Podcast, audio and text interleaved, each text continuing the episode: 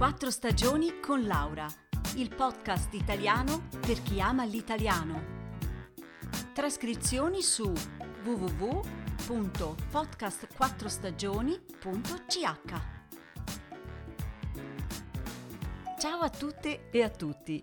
Oggi vi parlerò di una stella del cinema italiano, una delle attrici più amate dal pubblico e dalla critica, Anna Magnani. Nasce a Roma il 7 marzo 1908.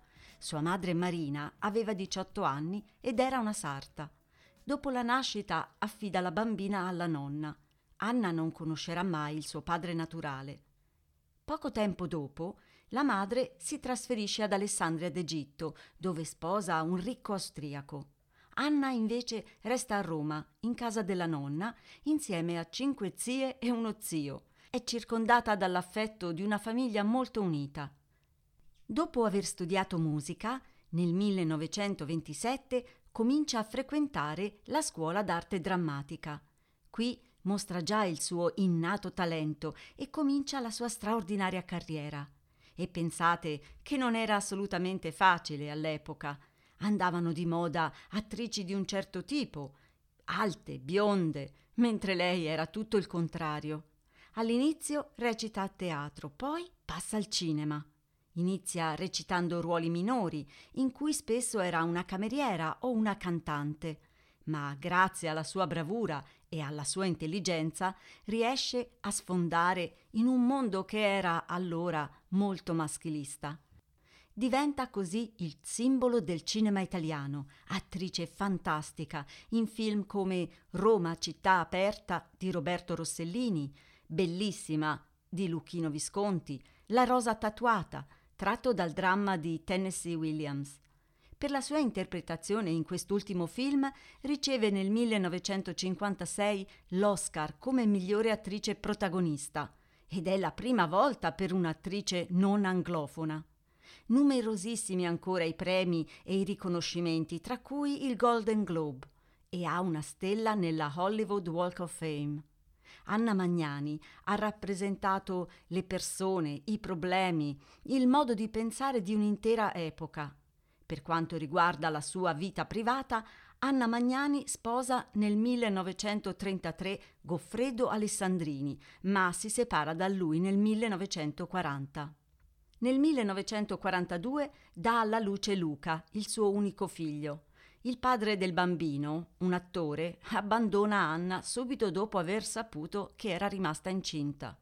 Così si ripete la storia della sua vita. Era cresciuta senza un padre, ora senza un padre deve far crescere il proprio figlio. Anna Magnani era una donna forte, di carattere, amava fortemente la vita e non aveva paura dei segni del tempo. Famosissimo questo episodio. Un giorno Prima di girare una scena, un truccatore voleva cancellare le rughe dal suo volto. Allora lei gli disse Non togliermi neppure una ruga, lasciamele tutte. Ci ho messo una vita a farmele venire. La sceneggiatrice Suso Cecchi d'Amico disse di lei Non era bella, spesso cupa come il suo cane lupo, color del lebano era piccolina e forte di fianchi. Aveva un décolleté splendido, come pure lo erano le mani e i piedi. Dovunque entrasse e in scena non guardavi altri che lei. Era poi capricciosissima e prepotente.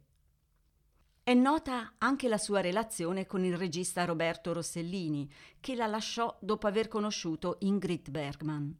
Ma quando nel 1973, a 65 anni, Anna Magnani muore, Roberto Rossellini è lì in clinica con lei, insieme al figlio Luca. E vi lascio con alcune sue parole forti e vere. Diffidate delle persone che sanno di perfezione, perché la vita è fatta di sbagli e di ferite. E ancora, io amo tutti gli animali, un cane, per esempio, è bello, è poesia, è natura, è autentico. Io trovo che lo sguardo di un animale, la sua dolcezza, la sua stessa presenza sono veri miracoli che ci offre la natura ogni giorno. Gli uomini, invece, Che cosa ci offrono? Grazie Anna, non ti dimenticheremo mai. Un saluto a tutti e a presto!